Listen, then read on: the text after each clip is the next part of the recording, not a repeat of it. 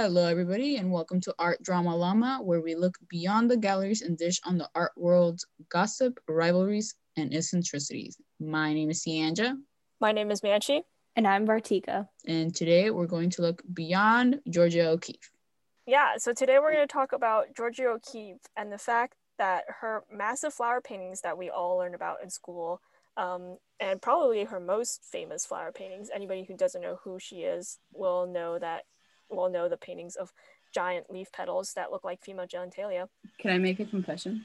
Yeah, make a confession. Uh, I actually don't remember learning about her. I just remember Miss Byam like complaining about how Oh, people. Yeah, like okay, so I was in her class, right? And I was like zoning out because you know how she goes in tangents. Mm. And then all of a sudden, I hear her voice get really loud. You were in that class, Yeah, Manchi was so there. Yeah. I guess you paid attention. But um, I was like zoning out, and then all I hear, yeah, and then well, they start saying like she painted these vagina paintings. Then at that point, I was like, what's going on? for for our audience members, Miss Byam was our high school art history teacher. Yeah. If you're out there, Miss Byam, yeah. please support we- the show. We'd love to have you as a guest. Yes, anytime, anytime. She was Yeah. very passionate, very enthusiastic about art, uh, Yeah. which I think is what made us all very interested in art history as well. So Yeah, for sure. Yes. Um, Sahanya and Manchi, Sandra, Sahanya. Um, How long have you known me, Bartika? my bad. I I don't remember what you said at the beginning. Um, they both had her together one year, and then I had had her the previous year. So even though I wasn't with them, we all took. We ended up taking AP Art history together, which solidified like our bond for and our love for our history. So Yeah. I was really surprised when I saw like Manchi there. you should know that at that time I was taking any pre-AP ha- pre-AP classes I could get my hands on. Oh, okay. I thought you just like had a secret in- interest in art this whole time, and you just like didn't never told anybody. I think I did enjoy art, but I will say Miss Byam definitely I think turned me more towards art history, um, just because it's absolutely fascinating to learn more about like the themes behind paintings and artists' lives. I think that really ties everything Yeah. together. I'd always enjoyed history in general. Like I have this little um, history book that I've definitely read. Like, Oh, same. I'm a history buff. um, and like we had we were also in world history the year that I took AP World History, the year that I took art hi- pre-AP art history. So I was like, oh wow, this all connects. And like with coupled with um, Ms. Byam's like teachings, I was like, wow, I really like this. So I'm glad I took art history with you guys. Yeah, it was a great time. yeah. It's I a mean, the audience can't see my hands, but like, She's stirring up some rocker signs. It's I thought those were yeah. some, sur- some rockers, surfer high. Yeah. My bad. Rock. I know art. I know art history. I don't know pop culture. Manchi, are you like secretly 40? Yeah, I am. I'm an old soul. Okay, That's why anyway, I think we should we should go Okay. back. Uh, back to Georgia O'Keeffe and her uh, color painting, uh, flower painting. Thanks for the transition. Um, yeah, so they're actually not about female genitalia. Miss Byam was, and I think a lot of educators um, out there really believe that her paintings were about vaginas, but that is actually an incorrect interpretation. And actually, it was an interpretation that was pushed by her husband and other male artists uh, in the 1920s. Um, so when her paintings were first displayed, actually by her husband, Alfred Stieglitz, um, or Stieglitz. um, Stieglitz. Stieglitz. Staglitz. No, you. it was Stieglitz. I looked it up. As you see, we are experts on pronunciation. Uh, but Everybody promise, messes up our names. We deserve to mess up the That's white people's names. That's true. very true. Yes, so, Mr. Um, Staglitz. he was the one. Who, Gladys? Okay. He well, he was the one who actually discovered Georgia O'Keeffe. So Georgia O'Keeffe became famous because one of her friends sent her paintings to him, and he was like, "Wow, I have never met another woman who's expressed herself so fully in art." Um, because by that time she was already painting close-ups of flowers, and so he Mhm. saw those and was like, "Wow, this is a representation of how women receive the world, which is through their womb, and this is like the deepest seat of their feeling. The mind comes second. Um, and that was like a very Freudian interpretation. And so, But, like- whenever- They weren't married at this point.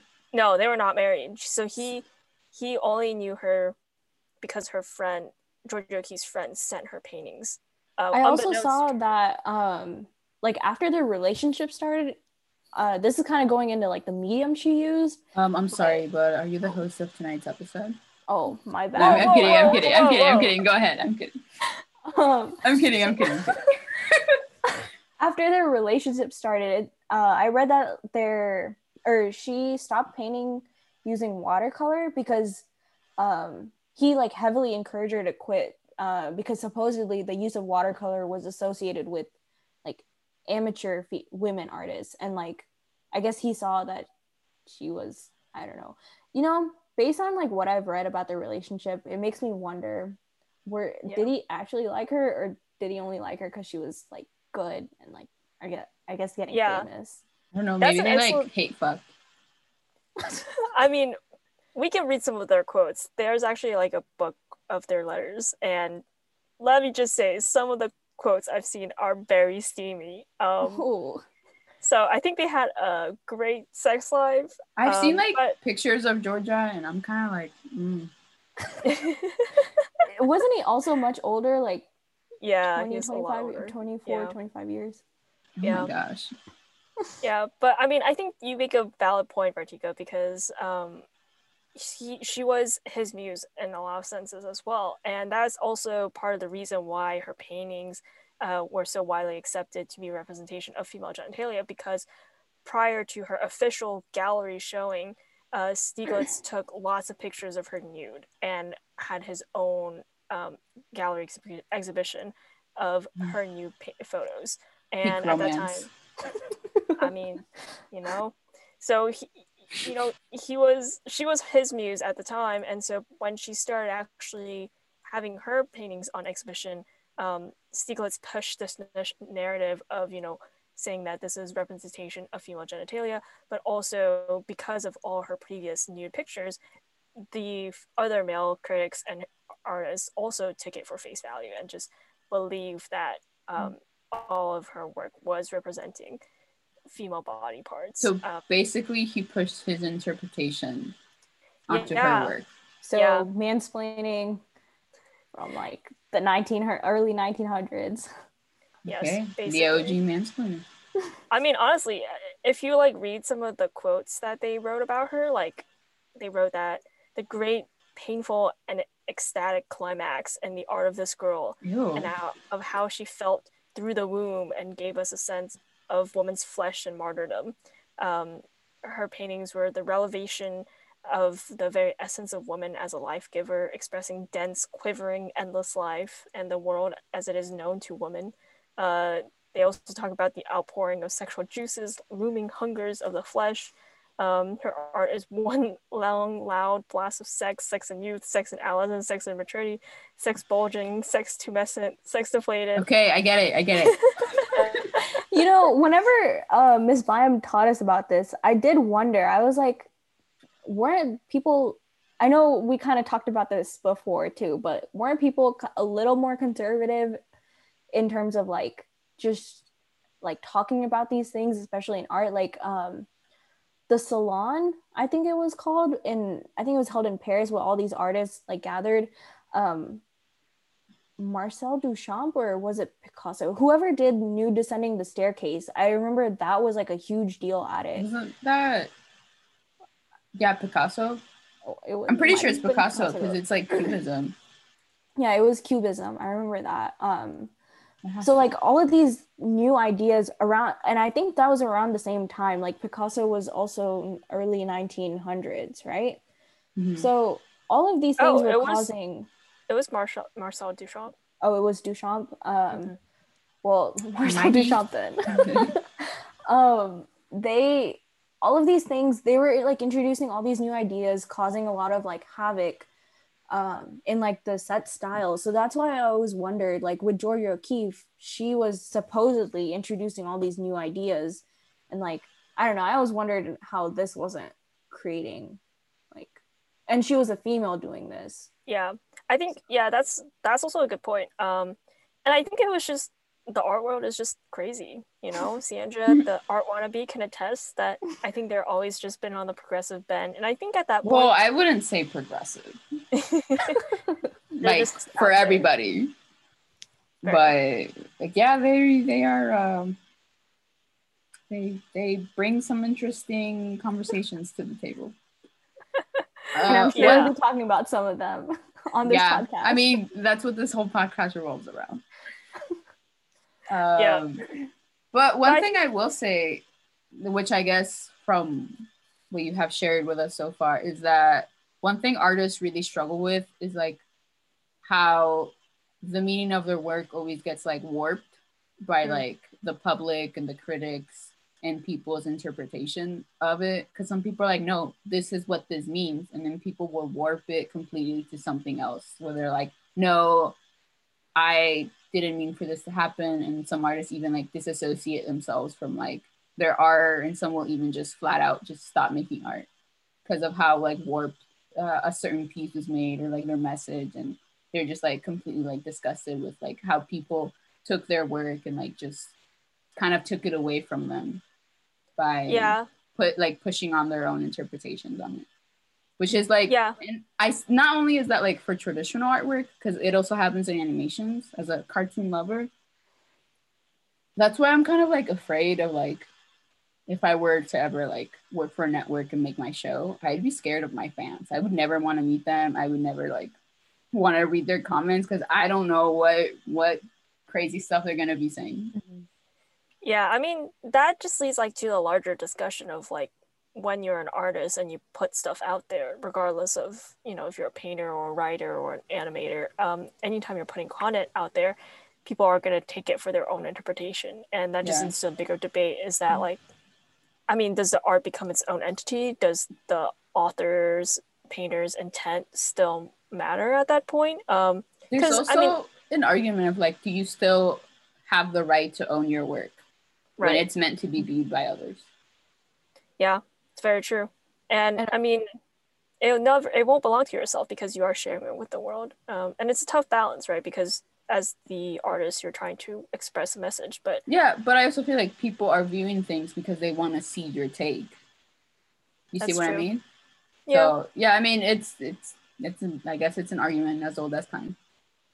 and it also Yeah, I- makes you wonder like um we're interpreting all these older pieces of art in like i don't know the ways that we've been told. How many are we interpreting wrong? Especially like the really old ones that we don't have like proper records for and stuff.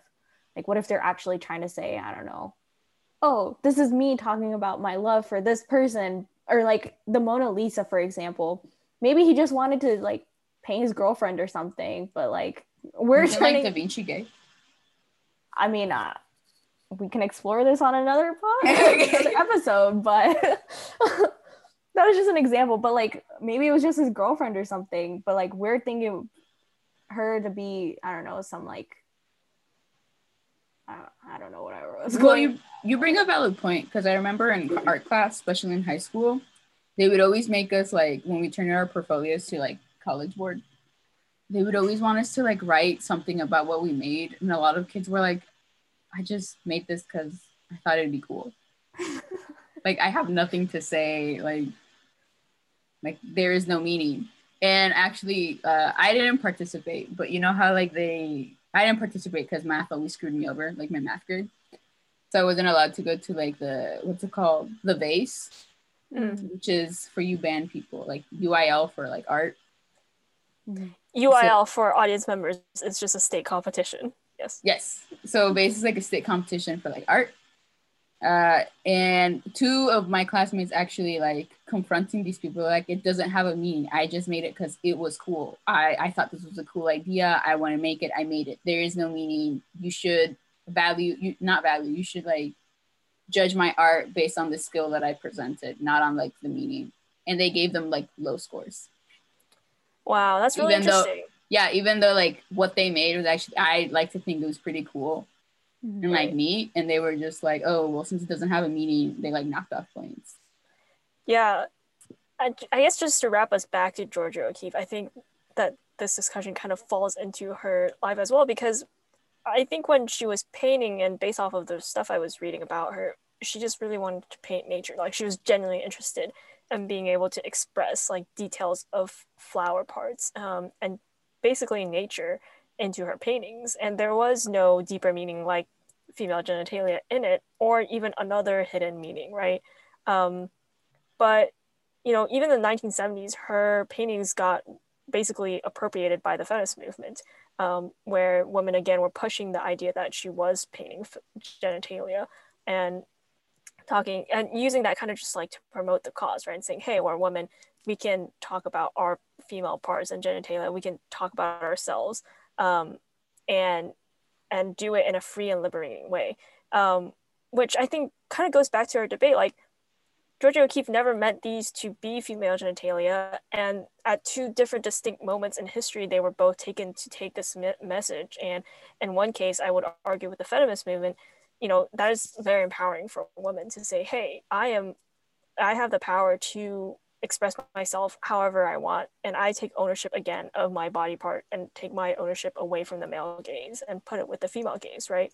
And so I think that's so interesting to talk about, like the debate of if public art should keep just with the author's intent or the artist's intent or it has its life of its own because in sometimes it's positive and other times it could be negative but that is also part of the reason why as people we consume art we want to see somebody express something but we also want to take away our own message. And it's just that line between those two gets blurred right? Like at what point are you reading or looking at something for another view on the world? And what at what point are you coming to a realization about the world that might not be what the artist originally intend, intended but you nevertheless you took your own meaning from it.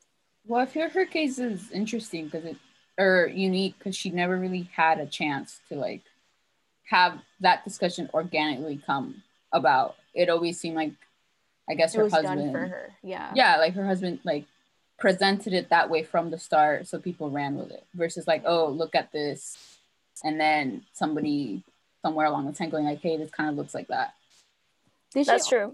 protest against feminism?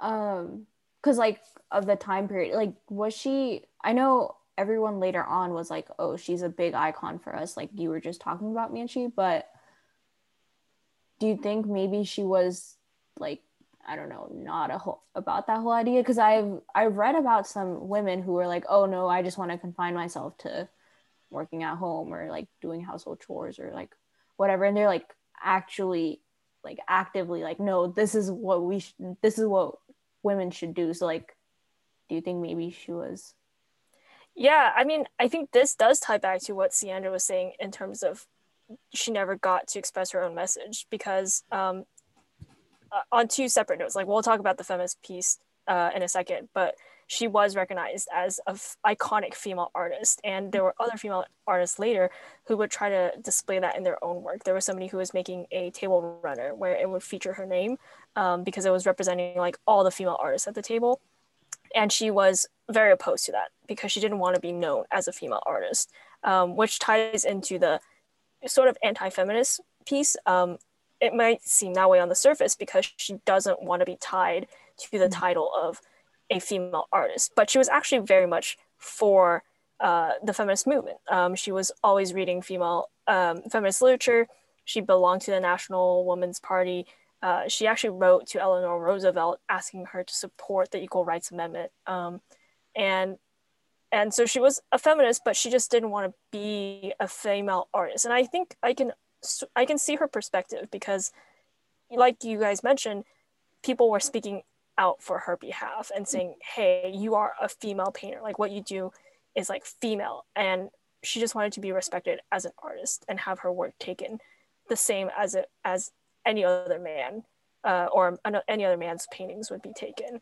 Um, and I mean, there were a lot of critics at the time who would also say her work was not her own and belonged to her husband, um, and that other uh, other male artists would be so angry that she would be added to the National Institute of Arts and Letters, um, and all these different moments of sexism that cropped up in her career and so I, I think I can sympathize with her when she wants to be just a female artist, um, or not just a female artist. She wants to be an artist, be an individual, and not a gendered individual. Mm, yeah, that makes sense. Like when you say it that way, that does make sense. Um, like there's no need to classify.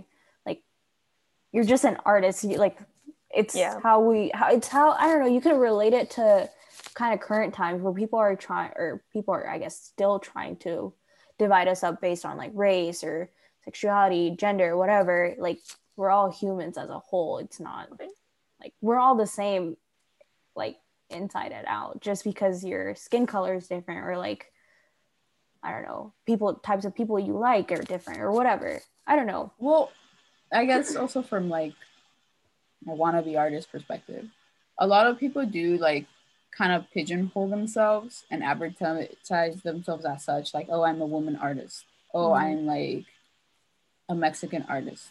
I'm like this type of artist. So they can have like uh like their gimmick and have like kind of like a preset audience by pigeonholing themselves. And I guess what she was fighting against is like, no, I don't want to pigeonhole myself. Because uh yeah, like a To, yeah, like a lot of artists, even though their work touches upon like their gender, their ethnicity, or whatever, at a certain point they want to move on from that and just create work and have their work stand on their own without Mhm. people going like, oh, what does this say about like your ethnicity, your gender? So I guess, and I, from what I can tell from like that time period, a lot of artists were like that. They like had like their gimmick, like, oh, I only work with abstract colors, no lines, no this. and I guess Yeah. people like approached her with like pigeonholing her with her gender, and I guess she just she didn't want that. Mhm.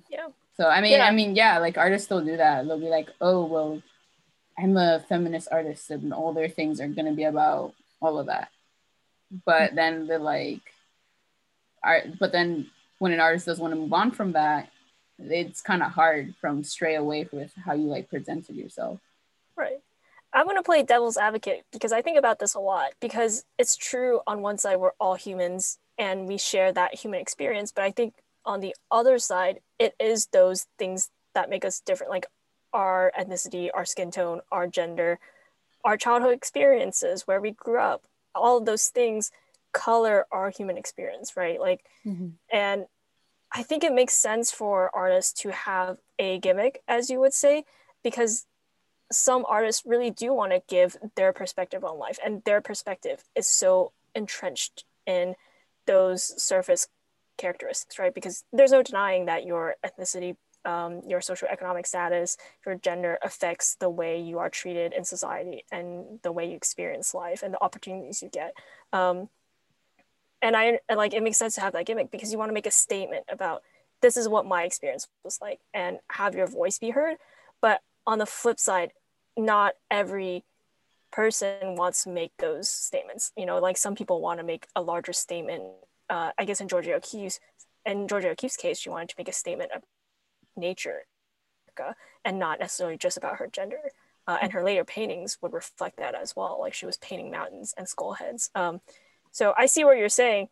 It's just it is a tough line to balance because there are people who want to talk about their experience in life, but then you know somebody else who might be similar wants to talk about another thing that doesn't have anything to do with their life, but because they might be in a specific category, then all their art get uh, all their art um, gets interpreted in that sense. So yeah, Yeah. Yeah, like totally. I see that a lot too. Like in school, um, like uh, a lot of people want to explore like their sexuality, and other people really do not care. yeah, Yeah. Like uh, I see this a lot with like white people. But if they're like not straight, they'll be like, I'm not straight, and everything. They like their sexuality becomes their personality, and like another person who also is not straight, they're like, okay, cool, but like I want to explore this. I want to explore my ethnicity more than my sexuality. yeah. Yeah So, everybody's yeah. just at a different stage in their life and wants to make different messages and i guess the i guess what we're trying to say is that we should listen to the artist for their intent but it is also okay for us to take our own messages away from their works of art But also Well, don't like assign meaning Yeah. to it on like her husband did. Yeah. Well, back to Georgia. back to Georgia. Um, yeah, so we covered a lot of like her feelings. So she was very, very angry about the fact that her artwork, her flower paintings were not interpreted the same way. But as you guys said, there was just never a point where she was able to express it. Actually, at one point, she did pay a female critic to write about it, but you know, in those times, female critics' voices were not as well heard. So Mm. She did make efforts in order for her message to be sent out, but it was just never received. And I think there was just other movements, whether it be all the male artists in the 1920s who wanted uh, to talk about the Freudian view on things, or in the 1970s with the feminist movement, that just warped the way her her paintings were viewed. Um, Yeah, And and that was her really- life. Oh, sorry. oh, go ahead. I was gonna say her life overlapped with Freud. Um, just looked his or when he died up. He died in 1939. So, Mm. um, I guess his, at that point, that's that might also have been why people were trying, or I guess her husband was trying to assign like Yeah. this female genitalia, like, oh, this is what it is, and like, how, I guess how it also relates to psychology, because, Right. uh, I don't know, Freud was Yeah, all about the Oedipus. Oedipus Freud is so annoying. Yeah, really Like- is. Like, uh, no doubt, love psychology, mental health, all that. But oh my fucking gosh. yeah, his I s- theories are just Some I'm like, all some- right, yeah, all right. some make sense. Like, like I, but like, like, I feel like the beginning always makes sense, and then he keeps going. You're like, whoa, whoa, buddy, whoa. Too far, too far. Yeah. Also, like, I feel that like in that time period when you know he started to become more relevant, people you know were just trying to like, hi, yes, I'm, I'm so smart. I know about him. I know about psychology. I know how the mind works. yeah, there were a lot of um, psychologists or like different. I, I don't want to say movements, but like different fields arising around that time. Mhm. Uh, I want to say like late 1800s, and I always think it's like earlier, but I think it was mostly in the 1900s. So I think that's also why um, a lot of the works from the 1900s do already have assigned like connections to psychology or like people are trying to assign connections to psychology just because they all these things overlapped and like that's another thing about history is like sometimes you just don't realize that like all these different things are all going on at the same time and how it all connects which is why this podcast is supposed to be super interesting Nice plug. um, um because Wait, hold like, on. Was Georgia yeah. O'Keeffe and like her husband were they like high society? No, they were not high society. she was born like a she was like born on a farm or something or like Yeah, the first she- part of her life she was born on a Horse farm, girl. and her husband. Yeah, she was. I mean, she kind of was. She was like always super into nature and like painting. Um, but her husband was actually an immigrant, so from Oh, okay. Europe. So they were Oh. pretty much like on the ground. But I will say, Alfred did start his own photography studio uh, and Mhm. gallery slash gallery, um, and he actually got really famous in the art world for his paintings or for his for his photographs. My bad, he did not paint; he was a photographer. Oh yeah, yeah, you're right. Because I guess the photographs, the romantic and nude photographs of them make No. No, ma'am. I took a class where we talk about like the history of media, and one of the subjects was photograph. And yeah, no, as soon as the photograph was invented, porn got on it real quick. Yeah, Like, no, I you cannot like- separate pornography from the camera. No. Based on what Manchi said earlier about like how they really have like steamy love letters and stuff, I feel like genuinely they'd be feel all like about. they were hate fucking each other.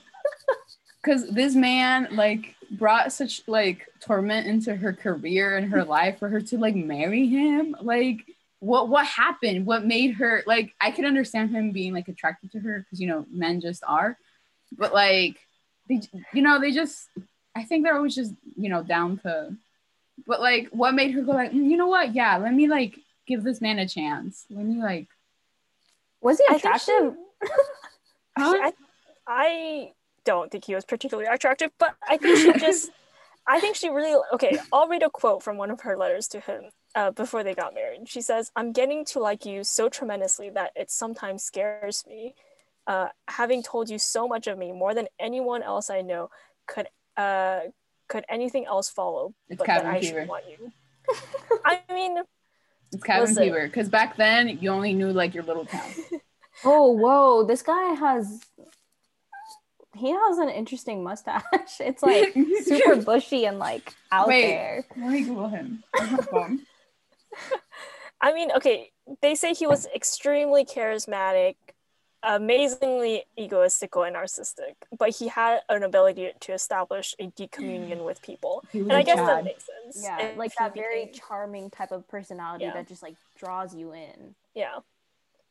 I mean, he was like, I'm the quotes he's or the quotes I've read uh, from their letters, you know, is just he is charming. He says, "All I want is to preserve that wonderful something which is so purely exists between us." Like, what guy today would you know who would write something like that? You know, That's what they say.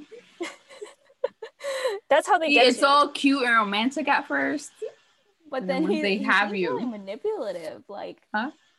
He seems kind of manipulative based on like how he kind of pushed this whole idea on her, or like her, the image of her and her artwork. Yeah, yeah. I don't. What pictures are you looking at? Because I mean, I just went on his Wikipedia, so because there's this man that's like next to her while she's significantly older. oh, that might be her um caretaker. Okay. Uh, speaking of her character, Georgia O'Keeffe also had a very interesting mm-hmm. second half of her life, and we can talk about that in a future podcast. So we're I'm gonna wrap it up. I feel here. like we did we strayed too much on like theories instead of focusing I think Georgia. it's cool. I think this is the whole point of our podcast, though, because Yeah. we're not just talking about art. There's several art history podcasts out there, but we're trying to bring in our own take, our own ideas, and like I don't know. I guess I feel like we added a little bit over like our. You know own what? lives You're to right, it. Martika. Because as we said in our like bio, we are wannabe art historians. yes, Yes, we're talking about the cool, interesting things that like I don't know. Hopefully, this type of stuff will draw people in, and it's not Yeah. just oh, this is what this person. It's not your NPR voice spouting off facts about Georgia O'Keeffe. We want to stand us stand out from the Khan Academy videos where they just oh my God, where they whisper? like, Oh hello, yes, everybody. oh god. We watched so many Khan Academy videos for art history. AP Some art of them like made me fall asleep. yeah. They were like not in a bad way. Like they were just calm. Like ah yes. Especially because Okay. they have that like ambience of like people in a museum. Oh, I miss museums. COVID be over already. Um, on that note, we're gonna wrap up the podcast for today. All right, guys. If you have any stories that you would like us to cover, email us at artdramalama at gmail.com. You can also follow us on Facebook, Twitter, and Instagram. On Twitter and Instagram, our handles are artdramalama. And you can also support us on Patreon by becoming a llama at artdramalama. And lastly, thank you for joining us, and we hope we can continue looking beyond the galleries with y'all next time. Bye, llamas.